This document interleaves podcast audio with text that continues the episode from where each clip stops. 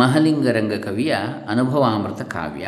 ಅದರಲ್ಲಿ ನಾಲ್ಕನೇ ಅಧ್ಯಾಯ ನೋಡ್ತಾ ಇದ್ದೆವು, ತತ್ಪದಾರ್ಥ ಶೋಧನೆ, ತತ್ ಪದದ ಅರ್ಥ ಶೋಧನೆ. ಅದರಲ್ಲಿ ಈಗಾಗಲೇ ಹದಿನಾರು ಪದ್ಯಗಳನ್ನು ನೋಡಿದ್ದೇವೆ. ಇವತ್ತು ಹದಿನೇಳನೇ ಪದ್ಯದಿಂದ ಇಪ್ಪತ್ತೇಳನೇ ಪದ್ಯದವರೆಗೆ ಪಂಚೀಕರಣ ಕ್ರಮವನ್ನು ಹೇಳ್ತಾರೆ ಸೃಷ್ಟಿಕ್ರಮದಲ್ಲಿ. ಓಂ ಶ್ರೀ ಗುರುಭ್ಯೋ ನಮಃ. ಹರಿ ಓಂ ಶ್ರೀ ಗಣೇಶಾಯ ನಮಃ. ಡಾಕ್ಟರ್ ಕೃಷ್ಣಮೂರ್ತಿ ಶಾಸ್ತ್ರಿ, ದಂಬೆ, ಪುಣಚ, ಬಂಟ್ವಾಳ ತಾಲೂಕು, ದಕ್ಷಿಣ ಕನ್ನಡ ಜಿಲ್ಲೆ, ಕರ್ನಾಟಕ, ಭಾರತ. ಗರುವ ಪಂಚೀಕರಣವೆಂಬುದನರುಹುವೆನು ನೀನರಿವ ಓಲ್ಮಿಗೆ ಧರಣಿ ಮೊದಲಾದೈದು ಭೂತ ವಿಭಾಗದಿಂದಾದ ಪರಿಪರಿಯ ತತ್ವಗಳ ಮುತ್ತದ ಪರಿಯಲಾದ ಪ್ರಯೋಜನಗಳ ಮೆರೆವ ತತ್ತನ್ನಾಮಗಳ ನದಿ ದೇವತಾದಿಗಳ ಭೂಮಿ, ನೀರು, ಬೆಂಕಿ, ಆಕಾಶ, ಗಾಳಿ ಮೊದಲಾದ ಐದು ಮಹಾಭೂತಗಳೆಂಬ ವಿಭಾಗದಿಂದ ಆದ ನಾನಾ ಬಗೆಯ ತತ್ವ ಸಮೂಹದಿಂದ ಉಂಟಾದ ಪ್ರಯೋಜನಗಳನ್ನು, ಅವುಗಳ ಸ್ಥಿತಿಯನ್ನು, ಅವುಗಳ ಹೆಸರುಗಳನ್ನು, ಆಯಾ ತತ್ವಗಳ ಅಧಿದೇವತೆಗಳನ್ನು ನೀನು ಚೆನ್ನಾಗಿ ತಿಳಿಯುವಂತೆ ಶ್ರೇಷ್ಠನೇ ನಿನಗೆ ಹೇಳ್ತೇನೆ, ಕೇಳು. ಧರಣಿ ಮೊದಲಾದೈದು ಭೂತವನೆರಡು ಭಾಗವ ಮಾಡುತ್ತದರುಳು ಭರದೊಳೈದರ್ಧಗಳಲ್ಲೊಂದೊಂದರಲಿ ನಾಲ್ಕಾಗಿ ಮರಳಿ ಭಾಗವ ಮಾಡುತ್ತವುಗಳ ಬೆರಸೆ ವಿಂಶತಿಯಾಯ್ತು ಕೂಡಲ್ ಪಿರಿಯ ಭಾಗಗಳೈದನಿಪ್ಪತ್ತೈದು ತತ್ವಗಳು. ಪೃಥ್ವಿ, ಜಲ, ವಾಯು, ಅಗ್ನಿ, ಆಕಾಶವೆಂಬ ಐದು ಭೂತಗಳನ್ನು ಮೊದಲು ಸರಿಯಾಗಿ ಎರಡೆರಡು ಪಾಲು ಮಾಡುವುದು. ಆಮೇಲೆ ಒಂದರ್ಧವನ್ನು ಬೇರೆ ಇಟ್ಟುಕೊಂಡು ಇನ್ನೊಂದು ಅರ್ಧವನ್ನು ಉಳಿದ ಐದು ಅರ್ಧ ಭಾಗಗಳನ್ನು, ಐದರಲ್ಲಿಯೂ ಅರ್ಧರ್ಧ ಭಾಗ ಇದೆಯಲ್ಲ ಐದು ಪಂಚಭೂತಗಳಲ್ಲಿ, ಸರಿಯಾಗಿ ನಾಲ್ಕು ಪಾಲು ಮಾಡೋದು. ಇದರಿಂದ ಅರ್ಧ ಪಾಲುಗಳು ಐದು ಬೇಳೆ ಪಾಲುಗಳು, ಐದು ಗುಣಿಸು ನಾಲ್ಕು, ಒಂದೊಂದು ಅರ್ಧವನ್ನು ನಾಲ್ಕು ನಾಲ್ಕು ಪಾಲು ಮಾಡುವಂಥದ್ದು ಐದು ಭೂತಗಳಿದೆ. ಐದು ನಾಲ್ಕು ಇಪ್ಪತ್ತಾಗ್ತದೆ. ಇದಕ್ಕೆ ಮೊದಲು ಭಾಗ ಮಾಡಿದ್ದ ಐದು ಅರ್ಧ ಪಾಲುಗಳು ಒಟ್ಟು ಸೇರಿ ಇಪ್ಪತ್ತೈದು ಪಾಲುಗಳು ಆದವು. ಇವುಗಳೇ ಇಪ್ಪತ್ತೈದು ತತ್ವಗಳು, ಪಂಚವಿಂಶತಿ ತತ್ವಗಳು ಆದವು ಅಂತೇಳಿ ಹೇಳ್ತಾರೆ. ಇದೊಂದು ಬಗೆಯ ಪಂಚೀಕರಣ. ಇಲ್ಲಿ ಮುಂದೆ ಇಲ್ಲಿ ಇನ್ನೊಂದು ಏನು ಹೇಳ್ತಾರೆ ಅಂದರೆ, ಈಗ ನಾವು ಒಂದು ಅರ್ಧವನ್ನು ನಾಲ್ಕು ಭಾಗ ಮಾಡಿದ್ದು ಪ್ರತಿ ಪಂಚಭೂತದಲ್ಲಿ, ಆಗ ಒಟ್ಟು ಅದು ಎಂಟನೇ ಒಂದು ಪಾಲು ಆಗ್ತದೆ, ಅದರಲ್ಲಿ ಒಂದೊಂದು ಪಾಲು. ಯಾಕೆ ಇನ್ನೊಂದರಲ್ಲಿಯೂ ಆ ರೀತಿ ನಾಲ್ಕು ಪಾಲು ಮಾಡ್ಬೋದು, ಆವಾಗ ಒಟ್ಟು ಎಂಟರಲ್ಲಿ ಒಂದು ಪಾಲು ಆಗ್ತದೆ ಒಂದೊಂದು. ಅದನ್ನು ಮಿಶ್ರ ಮಾಡಲಿಕ್ಕಿದೆ ಇನ್ನೊಂದು ಭೂತದೊಟ್ಟಿಗೆ. ಈ ಅರ್ಧ, ಈಗ ಒಂದರಲ್ಲಿ ಎರಡು ಅರ್ಧಗಳಿದೆಯಲ್ಲ, ಒಂದು ಒಂದು ಭೂತ ಉದಾಹರಣೆಗೆ ಆಕಾಶದಲ್ಲಿ ಅರ್ಧ ಅರ್ಧ ಎರಡಿದೆ, ಅಲ್ಲಿ ಒಂದರ್ಧ ಆಕಾಶವೇ ಆಗಿರಲಿ, ಇನ್ನೊಂದು ಅರ್ಧದಲ್ಲಿ ನಾಲ್ಕು ಭಾಗಗಳನ್ನು ಮಾಡಿ ಅದರಲ್ಲಿ ಒಂದು ಭಾಗ ಮಾತ್ರ ಆಕಾಶ ಇಟ್ಟುಕೊಳ್ಳೋದು. ಯಾವುದು? ಅದರಲ್ಲಿ ಒಂದು ಭಾಗವೂ ಆಕಾಶ ಇಟ್ಟುಕೊಳ್ಳೋಕ್ಕಿಲ್ಲ, ಉಳಿದ ನಾಲ್ಕು ಭೂತಗಳನ್ನು ಅಲ್ಲಿಗೆ ತರುವಂಥದ್ದು. ಆಕಾಶದಲ್ಲಿ ಫಿಫ್ಟಿ ಪರ್ಸೆಂಟ್ ಆಕಾಶವಿರ್ತದೆ, ಉಳಿದ ಫಿಫ್ಟಿ ಪರ್ಸೆಂಟ್ ಉಳಿದ ಅರ್ಧ ಭಾಗದಲ್ಲಿ ಎಂಟನೇ ಒಂದು ಅಂಶ ಯಾವುದು? ಉಳಿದ ಭೂತಗಳು, ಎಂಟನೇ ಒಂದು ಎಂಟನೇ ಎಂಟನೇ ಒಂದು ಭಾಗ ಉಳಿದ ಭೂತಗಳನ್ನು ಸೇರಿಸಿಕೊಳ್ಳತಕ್ಕಂಥ ಇದು ಪಂಚೀಕರಣ ಪ್ರಕ್ರಿಯೆ ಅಂಥೇಳಿ ಇನ್ನೊಂದು ಕಡೆ ಬರ್ತದೆ. ಇರಲಿ, ಪಂಚೀಕರಣ ಅಂತೇಳಿದ್ರೆ ಐದೈದು ವೃತ್ತಿಗಳುಳ್ಳ ಐದೈದು ಜಾತಿಯಗಳನ್ನು ಮಾಡುವುದು ಅಂತೇಳಿ ಇಟ್ಕೊಳ್ಬೇಕು. ಈ ಕ್ರಮವನ್ನು ಶ್ರೀ ತೋಟಕಾಚಾರ್ಯರ್ ಎಂಬ ಹೆಸರಿನವರು ಪಂಚೀಕರಣ ಪದ್ಧತಿಯನ್ನು ನಾಲ್ಕೇ ಪುಟದ ಚಿಕ್ಕ ಗ್ರಂಥದಲ್ಲಿ ಎತ್ತಿ ಹಿಡಿದು ಇದನ್ನು ಲಯ ಚಿಂತನೆಗೆ ವಿನಿಯೋಗ ಮಾಡಿ ತೋರಿಸಿದ್ದಾರೆ. ಇರಲಿ, ಬರಿಯನ ಭವೆ ಜ್ಞಾತೃಭೂ ಕಳೆವೆರೆಯೇ ಹಮ್ಮು ಜಲಾಂಶ ಕೂಡಲ್ ಕರಿವ ಚಿತ್ತ ಕೃಷಾನುಭಾಗದಿ ಬುದ್ಧಿ ಮಾರುತನ ಹೊರೆಗಲಸಿ ಮನವಾಯಿತಂತಃಕರಣವೈ ದಿವ್ಯೋಮ ತತ್ವದ ಪರಮಸಾರದಲುದಿಸಿದವು ಶುಕ ಯೋಗಿ ಕೇಳೆಂದ. ಶೂನ್ಯವಾದ ಆಕಾಶವೇ ಜ್ಞಾತೃ, ಇದಕ್ಕೆ ಭೂಮಿ ತತ್ವದ ಕಳೆಯು ಬೆರೆತರೆ ಹಮ್ಮು ಉಂಟಾಗ್ತದೆ, ಜಲಾಂಶ ಕೂಡಿದರೆ ಚಿತ್ತವಾಗ್ತದೆ, ತೇಜಸ್ಸಿನ ಆಕಾಶ ಸೇರಿದರೆ ಬುದ್ಧಿ ಉಂಟಾಗ್ತದೆ, ವಾಯುವಿನ ಅಂಶದ ಭಾಗವನ್ನು ಕೂಡಿಕೊಂಡ್ರೆ ಮನಸ್ಸಾಗ್ತದೆ. ಹೀಗೆ ಜ್ಞಾತೃ, ಹಮ್ಮು ಅಂದರೆ ಅಹಂ, ಚಿತ್ತ, ಮನಸ್ಸು, ಬುದ್ಧಿ ಐದು ಸೇರಿ ಆಕಾಶವೆಂಬ ಪರಮಸಾರದಲ್ಲಿ ಅಂತಃಕರಣ ಪಂಚಕ ಉದಿಸಿತು ಎಂದು ತಿಳಿಯಬೇಕು ಎಂಬುದಾಗಿ ಶುಕಯೋಗಿ ವ್ಯಾಸನು ಹೇಳಿದ. ಜೀವ ಅಂತ ಹೇಳಿದರೆ ಜ್ಞಾತೃ, ಇವನನ್ನು ಇಲ್ಲಿ ಕರಣಗಳ ಸಾಲಿನಲ್ಲಿ ಸೇರಿಸಲಾಗಿದೆ. ಇವನು ಮನಸ್ಸಿನಂತೆ ಕಾರಣನಲ್ಲದಿದ್ದರೂ ಕ್ರಿಯೆಗೆ ಕಾರಕನಾದ್ದರಿಂದ ಕಾರಣವೆಂದಿರಬಹುದೆಂದು ತೋರ್ತದೆ, ಅಥವಾ ಇದು ಉಪಾಧಿಯ ಕಡೆಗೆ ಲಕ್ಷ್ಯವನ್ನು ಕೊಟ್ಟು ಆಡಿರುವ ಮಾತೆಂದು ತಿಳಿಯಬಹುದು.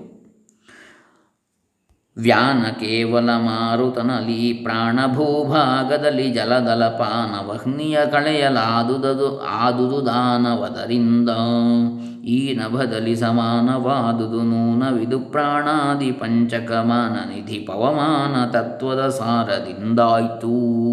ಮಾನನಿಧಿಯೇ ಕೇಳು ಪ್ರಾಣ ಪಂಚಕದ ವಿವರವನ್ನು ಹೇಳ್ತೇನೆ. ಮಾರುತನಿಂದ ವ್ಯಾನವೆಂಬುದು ಹುಟ್ಟಿತು. ಮಾರುತನಿಗೆ ಭೂತತ್ವ ಸೇರಿ ಪ್ರಾಣವೆಂಬುದು ಉಂಟಾಯಿತು, ಜಲತತ್ವ ಸೇರಿ ಅಪಾನವಾಯಿತು, ಅಗ್ನಿಯ ತೇಜಸ್ಸಿನ ತತ್ವ ಸೇರಿ ಉದಾನವಾಯಿತು, ಅದಕ್ಕೆ ಆಕಾಶ ತತ್ವದ ಸಂಯೋಗದಿಂದ ಸಮಾನವೆಂಬುದು ಆಯಿತು. ಈ ರೀತಿ ವಾಯುತತ್ವ ಸಾರದಿಂದ ಪ್ರಾಣ ಪಂಚಕ ಪ್ರಾಣ ಅಪಾನ ಉದಾನ ವ್ಯಾನ ಸಮಾನಗಳೆಂಬ ಇದು ಉಂಟಾಯಿತು. ಪ್ರಾಣಪಂಚಕವು ವಾಯುತತ್ವ ಸಾರವಾದ್ದರಿಂದ ಭೌತಿಕವೇ ಹೊರತು ಆತ್ಮನಲ್ಲ ಅಂತೇಳಿ ತಾತ್ಪರ್ಯ. ನೇತ್ರ ಬರಿ ಅನಲನಲಿ ವಸುಧಾ ಮಾತ್ರ ಬೆರೆಯಲು ಘ್ರಾಣ ಬುಧಜನ ಪಾತ್ರ ಕೇಳೈ ಜಿಹ್ವೆ ಜಲಭಾಗದಲ್ಲಿ ಪವನಾಂಶ ಗಾತ್ರದಲ್ಲಿ ವರ್ತಿಸುವ ತೊಕ್ಕದು ಶ್ರೋತ್ರ ಗಗನದ ಕಳೆಯಲಾದುದು ನೇತ್ರ ಮೊದಲಾದಿಂದ್ರಿಯಂಗಳು ವೀತಿ ಹೋತ್ರನಲಿ.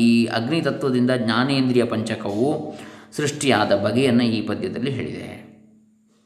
ಬರಿಯ ಅಗ್ನಿಯಿಂದ ಕಣ್ಣು ಉಂಟಾಯಿತು, ಅಗ್ನಿಗೆ ಪೃಥ್ವಿ ತತ್ವ ಬೆರೆಯಲು ಮೂಗು ಉಂಟಾಯಿತು, ಅದೇ ಅಗ್ನಿಗೆ ಜಲಭಾಗವು ಕೂಡ ನಾಲಗೆ ಉಂಟಾಯಿತು.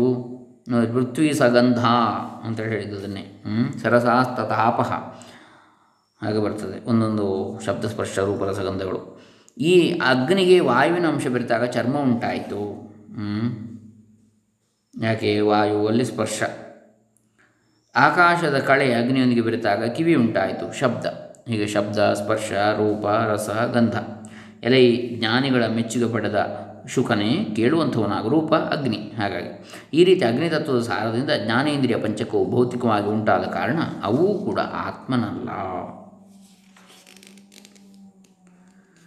ಬರಿಯ ಜಲದಿಂ ರಸ ವಸುಧೆಗಳೇ ವೆರೆಯೇ ಗಂಧ ಧನಂಜಯಾಂಶದಲುರುವ ರೂಪು ಸ್ಪರ್ಶವಾದುದು ಪವನ ಭಾಗದಲ್ಲಿ ಮೆರೆವ ಶಬ್ದ ತ್ರಿದಶ ಮಾರ್ಗದ ನೆರೆವಿ ನಿಂತಿ ಐದು ವಿಷಯಗಳರಿಯೇ ಜಲತತ್ವದೊಳಗುದಿಸಿದವೆಂದನ ಮುನಿಪ. ಇನ್ನು ಜಲತತ್ವದ ಸಾರದಿಂದ ಪಂಚ ವಿಷಯಗಳು ಹುಟ್ಟಿದ್ರಿಂದ ಅವು ಭೌತಿಕವೇ ಹೊರತು ಆತ್ಮನಲ್ಲ ಎಂದು ವ್ಯಾಸನ ಈ ಪದ್ಯದಲ್ಲಿ ಹೇಳ್ತಾನೆ. ಬರಿಯ ಉದಕದಿಂದ ರಸ ಉಂಟಾಯಿತು, ಜಲಕ್ಕೆ ಭೂತತ್ವದ ಕಳೆ ಬೆರೆತಾಗ ಗಂಧ ಉಂಟಾಯಿತು, ಜಲಕ್ಕೆ ಶ್ರೇಷ್ಠ ಅಗ್ನಿ ಅಂಶ ಸೇರಿದ ರೂಪ ಉಂಟಾಯಿತು, ವಾಯುವಿನೊಂದಿಗೆ ಜಲತತ್ವ ಸೇರಿ ಸ್ಪರ್ಶ ಉಂಟಾಯಿತು, ಆಕಾಶದೊಂದಿಗೆ ಜಲತತ್ವ ಸೇರಿದ ಶಬ್ದ ಉಂಟಾಯಿತು. ಹೀಗೆ ಜಲತತ್ವದಿಂದ ಐದು ವಿಷಯಗಳು ಉಂಟಾದ್ದರಿಂದ ಅವು ಭೌತಿಕವೇ ಹೊರತು ಆತ್ಮನಲ್ಲ ಎಂದು ವ್ಯಾಸನು ಹೇಳಿದ. ಬರಿಯ ಧರೆಯಂ ಪಾಯು ಜಲ ಕಳೆ ಬೆರೆಯಲಾಯಿತು ಗುಹ್ಯ ಪಾವಕ ನಿರಲದಾದುದು ಪಾದ ಪಾಣಿಯು ಪವನ ಭಾಗದಲ್ಲಿ ನಿರುತ ಗಗನಾಂಶದಲ್ಲಿ ವಕ್ಕಿ ತೆರದಿ ಕರ್ಮೇಂದ್ರಿಯಗಳಿವು ವಿಸ್ಫುರಿಸಿದವು ಭೂತತ್ವದಿಂದಲಿ ಮಗನೆ ಕೇಳೆಂದ. ಕರ್ಮೇಂದ್ರಿಯ ಪಂಚಕವು ಭೂತತ್ವದ ಸಾರವಾದ್ದರಿಂದ ಭೌತಿಕವೇ ಹೊರತು ಆತ್ಮನಲ್ಲ ಎಂಬ ತಾತ್ಪರ್ಯವನ್ನು ಈ ಪದ್ಯದಲ್ಲಿ ವ್ಯಾಸರು ಶುಕನಿಗೆ ಹೇಳ್ತಾರೆ. ಬರಿಯ ಭೂತತ್ವದಿಂದ ಪಾಯು ಉದಸ್ಥಾನ ಪುರುಷಸ್ಥಾನ ಹುಟ್ಟಿತು, ಭೂಮಿಗೆ ಜಲದ ತೇಜಸ್ಸು ಸಂಯೋಗವಾದ್ದರಿಂದ ಗುಹ್ಯೇಂದ್ರಿಯ ಉಂಟಾಯಿತು, ಅಥವಾ ಭಗ ಶಿಷ್ಣ ಮೂತ್ರಸ್ಥಾನ ಅಂತ ಹೇಳ್ತಾರೆ.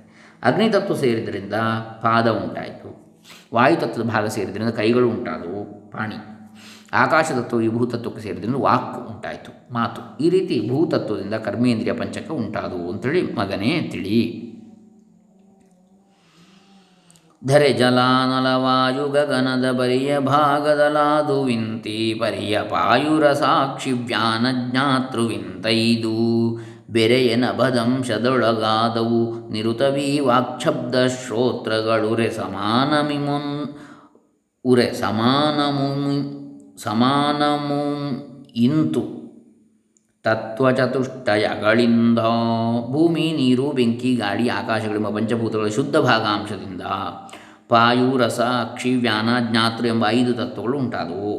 ಈ ತತ್ವಗಳು ಆಕಾಶದ ಅಂಶದಲ್ಲಿ ಬೆರೆತು ವಾಕು ಶಬ್ದ ಶ್ರೋತ್ರ ಸಮಾನಗಳೆಂಬ ತತ್ವಚತುಷ್ಟಯಗಳನ್ನು ಹುಟ್ಟಿಸಿದವು. ಎಲ್ಲ ಸೃಷ್ಟಿಯ ವಿಶೇಷಗಳು ಹೇಳುವಂಥದ್ದೆಲ್ಲ. ಬೆರೆಯ ಮರುದಂಶಗಳು ಮಿಗೆ ತ್ವಕ್ ಸ್ಪರುಷ ಪಾಣಿ ಮನಸ್ಸು ಅಗ್ನಿಯ ನೆರೆಯಲಾದುದು ರೂಪು ಪಾದ ಉದಾನ ಬುದ್ಧಿಗಳು ಉರುವ ಜಲದಂಶದಲ್ಲಿ ಗುಹ್ಯವು ನಿರುತ ಜಿಹ್ವಾಪಾನ ಚಿತ್ತವು ಧರೆಯ ಭಾಗದಿ ಗಂಧನಾಸ ಪ್ರಾಣ ಹಮ್ಮುಗಳು. ವಾಯು ಉಳಿದ ನಾಲ್ಕು ಭೂತಗಳೊಡನೆ ಸೇರಲಾಗಿ ತ್ವಕ್ ಸ್ಪರ್ಶ ಪಾಣಿ ಮನಸ್ಸು ಉಂಟಾದವು. ಉಳಿದ ನಾಲ್ಕು ಭೂತಗಳೊಡನೆ ಅಗ್ನಿ ಅಂಶ ಸೇರಲಾಗಿ ರೂಪು ಪಾದ ಉದಾನ ಬುದ್ಧಿಗಳು ಉಂಟಾದವು. ಜಲದಂಶ ಉಳಿದ ನಾಲ್ಕು ಭೂತಗಳೊಡನೆ ಸೇರಿ ಗುಹ್ಯ ಜಿಹ್ವೆ ಅಪಾನ ಚಿತ್ರಗಳು ಉಂಟಾದವು. ಭೂಮಿ ಅಂಶ ಇತರ ನಾಲ್ಕು ಭೂತಗಳೊಡನೆ ಸೇರಿ ಗಂಧ ಮೂಗು ಪ್ರಾಣ ಅಹಂಕಾರಗಳು ಉಂಟಾದವು. ಕರಣವೈದು ಪ್ರಾಣ ಪಂಚಕ ನಿರುತವಿಂದ್ರಿಯ ವೈದು ವಿಷಯೋತ್ಕರುಷ ಐದೆಲೆ ಮಗನೇ ಕರ್ಮೇಂದ್ರಿಯಗಳಿಂತೈದು ಧರೆ ಜನ ಜಲಾನಲ ವಾಯು ಗಗನದ ಬೆರಕೆಯಾಗಲು ಕೇಳು ಪಂಚೀಕರಣವಾದವು ತಿಳಿಯಲಿಪ್ಪತ್ತೈದು ತತ್ವಗಳು. ಈ ಐದು ಕರ್ಣಪಂಚಕಗಳು ಜ್ಞಾತೃ, ಅಹಂಕಾರ, ಚಿತ್ತ, ಬುದ್ಧಿ, ಮನಸ್ಸು. ಐದು ಪ್ರಾಣಪಂಚಕಗಳು ಪ್ರಾಣಾಪಾನ ವ್ಯಾನ ಸಮಾನ, ಪ್ರಾಣ ಪ್ರಾಣಾಪಾನ ವ್ಯಾ ಉದಾನ ವ್ಯಾನ ಸಮಾನ. ಐದು ಕರ್ಮೇಂದ್ರಿಯಗಳು ವಾಕ್ಪಾದ ಪಾಣಿಪಾಯ ಉಪಸ್ಥ. ಐದು ವಿಷಯಗಳು ಶಬ್ದಸ್ಪರ್ಶ ರೂಪರಸಗಂಧ. ಐದು ಪಂಚಭೂತಗಳೊಡನೆ ಧರೆ ಜಲ ವಾಯು ಅನಲ ಗಂಧ ಸೇರಲು ಇಪ್ಪತ್ತೈದು ತತ್ವಗಳಾಗಿ ಪಂಚೀಕರಣವಾದವು. ಇಲ್ಲಿ ಜ್ಞಾತೃ ಅಂತ ಹೇಳಿದ್ದು ಮಹತ್ತತ್ವಕ್ಕೆ. ಅಂದರೆ ಬ್ರಹ್ಮ ಆತ್ಮನಿಂದ ಪಂಚೀಕರಣ ತತ್ವ ಹೇಗೆ ಅಂದರೆ ಆತ್ಮನಿಂದ ಆಕಾಶ, ಆಕಾಶದಿಂದ ವಾಯು, ವಾಯುವಿನಿಂದ ಅಗ್ನಿ, ಅಗ್ನಿಯಿಂದ ಅಪ್ಪು, ಅಪ್ಪಿನಿಂದ ಪೃಥ್ವಿ, ಹಾಗೂ ಭೂಮಿಯ ಮೊದಲಾದ ಪಂಚಮಹಾಭೂತಗಳನ್ನು ಎರಡು ಭಾಗ ಮಾಡಿ ಉಳಿದ ಅರ್ಧವನ್ನು ನಾಲ್ಕು ಭಾಗ ಮಾಡಬೇಕು. ಐದು ಅರ್ಧಗಳು ಇಪ್ಪತ್ತು ಭಾಗಗಳು, ಹೀಗೆ ಇಪ್ಪತ್ತೈದು ತತ್ವಗಳು ಆಗ್ತವೆ. ಬರಿಯ ಆಕಾಶವು ಜ್ಞಾತೃ, ಭೂಮಿ ಅಂಶ ಸೇರಿದರೆ ಅಹಂಕಾರ, ನೀರಿನ ಅಂಶ ಸೇರಿದರೆ ಚಿತ್ತ, ಅಗ್ನಿಯ ಅಂಶ ಸೇರಿದರೆ ಬುದ್ಧಿ, ವಾಯುವಿನ ಅಂಶ ಸೇರಿದರೆ ಮನಸ್ಸು. ಹೀಗೆ ಆಕಾಶ ತತ್ವದಿಂದ ಅಂತಃಕರಣವಾಯಿತು. ವ್ಯಾನವು ಕೇವಲ ವಾಯು, ಭೂಮಿಯ ಅಂಶ ಸೇರಿ ಪ್ರಾಣವಾಯಿತು, ನೀರಿನ ಅಂಶ ಸೇರಿ ಅಪಾನ, ಅಗ್ನಿಯಂಶ ಸೇರಿ ಉದಾನ, ಆಕಾಶಾಂಶ ಸೇರಿ ಸಮಾನ. ಹೀಗೆ ವಾಯು ತತ್ವದಿಂದ ಐದು ಪ್ರಾಣಗಳು. ಬರಿಯ ಅಗ್ನಿಯು ಕಣ್ಣು, ಭೂಮಿಯ ಅಂಶ ಸೇರಿ ಮೂಗು, ಜಲಾಂಶ ಸೇರಿ ನಾಲಗೆ, ವಾಯುವಿನ ಅಂಶ ಸೇರಿ ಚರ್ಮ, ಆಕಾಶದ ಅಂಶದಿಂದ ಕಿವಿ. ಹೀಗೆ ಜ್ಞಾನೇಂದ್ರಿಯಗಳು ಅಗ್ನಿತತ್ವದಿಂದ ಉಂಟಾದವು. ಬರಿಯ ಜಲವು ರಸ, ಭೂಮಿಯ ಅಂಶ ಸೇರಿ ಗಂಧ, ಅಗ್ನಿ ಅಂಶ ಸೇರಿ ರೂಪ, ವಾಯುವಿನ ಅಂಶ ಸೇರಿ ಸ್ಪರ್ಶ, ಆಕಾಶಾಂಶವು ಸೇರಿ ಶಬ್ದ. ಹೀಗೆ ಜಲತತ್ವದಿಂದ ಐದು ವಿಷಯಗಳು ಅಥವಾ ತನ್ಮಾತ್ರೆಗಳು ಆದವು. ಬರಿಯ ಭೂಮಿಯಿಂದ ವಾಯು, ನೀರಿನ ಅಂಶವು ಸೇರಿದಾಗ ಗುಹ್ಯ, ಅಗ್ನಿ ಅಂಶ ಸೇರಿ ಪಾದ, ವಾಯುವಿನ ಅಂಶ ಸೇರಿ ಕೈ, ಆಕಾಶಾಂಶವು ಸೇರಿ ವಾಕು. ಹೀಗೆ ಪೃಥ್ವಿ ತತ್ವದಿಂದ ಐದು ಕರ್ಮೇಂದ್ರಿಯಗಳಾದವು. ವಾಯು ಅಲ್ಲ, ಪಾಯು ಅಂತೇಳಿ, ಅಂದರೆ ಗುದ. ಹೀಗೆ ನಾವು ತಿಳಿಬೇಕಾಗ್ತದೆ. ಜ್ಞಾತೃ ಅಂತ ಹೇಳಿದರೆ ತಿಳಿಯುವವನು, ನಿಜವಾಗಿ ತಿಳಿಯುವವನು. ಕರಣವಿಲ್ಲ ಅಲ್ಲದಿದ್ದರೂ ವಿಷಯ ಜ್ಞಾನಕ್ಕೆ ತಿಳಿಯುವವನೊಬ್ಬನು ಬೇಕಾಗ್ತದೆ. ಆದ್ದರಿಂದ ಅದನ್ನು ಕರಣ ಅಂತೇಳಿ ಹೇಳಿದೆ ಅಷ್ಟೆ. ಈ ಜ್ಞಾತೃ ಸ್ವರೂಪವು ಭೌತಿಕವಾದ್ದರಿಂದ ಆತ್ಮನಲ್ಲವೆಂದು ನೆನಪಿಡಬೇಕು ಈ ಗ್ರಂಥ. ಆದರೆ ಅಹಂ ಅಂತೇಳಿ ಅದನ್ನು ನಾವು ಜ್ಞಾತೃ ಅಂತೇಳಿ ಇಲ್ಲಿ ಚಿದಾಭಾಸನಿಗೆ ಹೇಳ್ತಾರೆ. ಈ ಜ್ಞಾತೃ ಸ್ವರೂಪ ಭೌತಿಕವಾದುದರಿಂದ ಇದು ಆತ್ಮನಲ್ಲ. ಈ ಗ್ರಂಥದ ಕವಿಯ ಶಿಷ್ಯರಾದ ಕೈವಲ್ಯ ನವನೀತ ಬರೆದ ಬರೆದವರು ಜ್ಞಾತೃವನ್ನು ಕಾರಣಗಳ ಲೆಕ್ಕದಲ್ಲಿ ಹಿಡಿದಿದ್ದಾನೆ. ಸಾಮಾನ್ಯವಾಗಿ ಒಳಗಿನ ಕಾರಣಗಳೆಂದರೆ ಮನಸ್ಸು, ಬುದ್ಧಿ, ಚಿತ್ತ, ಅಹಂಕಾರ, ಈ ನಾಲ್ಕು ಮಾತ್ರ ಅಂತ ಕರಣಚತುಷ್ಟಯ. ಜ್ಞಾತೃವನ್ನು ಕರಣವೆನ್ನುವ ಒಂದು ಪಂಥವೇ ಇದೆ. ಇರಲಿ. ಇನ್ನು ಮಗನೇ ಗಗನಕ್ಕೆ ಶಬ್ದವೊಂದೇ, ಮಗನೇ ಗಗನಕ್ಕೆ ಶಬ್ದವೊಂದೇ, ಬಗೆಯೇ ಶಬ್ದಸ್ಪರ್ಶವಾಯುವಿಗೊಗೆದವನಿಗೆ ತಿಳಿಯೇ ಶಬ್ದಸ್ಪರ್ಶ ರೂಪುಗಳು, ನೆಗಳಿ ಶಬ್ದಸ್ಪರ್ಶ ರೂಪುಗಳೊಗೆವ ರಸಪುಂಜರಕ್ಕೆ ಪೃಥ್ವಿಗೆ ಮಿಗಿಲು ಶಬ್ದಸ್ಪರ್ಶ ಮೊದಲಾದ ಐದು ವಿಷಯಗಳು. ಎಲೆ ಶುಕನೇ ಕೇಳು, ಆಕಾಶಾದಿಯಾಗಿ ಪಂಚಭೂತಗಳಿಗೆ ಒಂದೊಂದು ಗುಣ ಹೆಚ್ಚಾಗಿರೋದನ್ನು ಹೇಳುತ್ತೇನೆ. ಪಂಚಭೂತಗಳಲ್ಲಿ ಐದನೇದಾದ ಆಕಾಶಕ್ಕೆ ಶಬ್ದ ಒಂದೇ ವಿಷಯವಾಗಿರೋದು ವಿಚಾರ ಮಾಡಲಾಗಿ, ನಾಲ್ಕನೇದಾದ ವಾಯುವಿಗೆ ಶಬ್ದ ಸ್ಪರ್ಶಗಳು ಎರಡು ವಿಷಯಗಳಾಗಿವೆ, ಮೂರನೇದಾದ ತೇಜಸ್ಸಿಗೆ ಶಬ್ದಸ್ಪರ್ಶ ರೂಪ ಮೂರು ಗುಣಗಳು ವಿಷಯಗಳು, ಎರಡನೇದಾದ ಜಲಕ್ಕೆ ಶಬ್ದಸ್ಪರ್ಶ ರೂಪ ರಸಗಳು ಎನ್ನುವ ನಾಲ್ಕು ವಿಷಯಗಳು, ಮೊದಲನೇದಾದ ಭೂಮಿಗೆ ಶಬ್ದಸ್ಪರ್ಶ ರೂಪ ರಸಗಂಧಗಳೆಂಬ ಐದು ವಿಷಯಗಳು ಇವೆ. ಇನ್ನು ಅವುಗಳ ಅಧಿದೇವತೆಗಳು ಯಾರ್ಯಾರು ಅಂಥೇಳಿ ಅದರಲ್ಲಿ ಆಮೇಲೆ ಮುಂದೆ ಬರ್ತದೆ. ಇದನ್ನು ನಾವು ಬಹುಶಃ ಮುಂದಿನ ದಿನಗಳಲ್ಲಿ ನೋಡೋಣ. ಹರೇ ರಾಮ. ಮಹಲಿಂಗರಂಗ ಕವಿ ಚರಣಾರವಿಂದ ಅರ್ಪಿತಮಸ್ತು. ಸದ್ಗುರು ಚರಣಾರ್ಪಿತಮಸ್ತು. ಸರ್ವೇ ಜನ ಸುಖಿನೋ ಭವಂತು. ಓಂ ತತ್ಸತ್.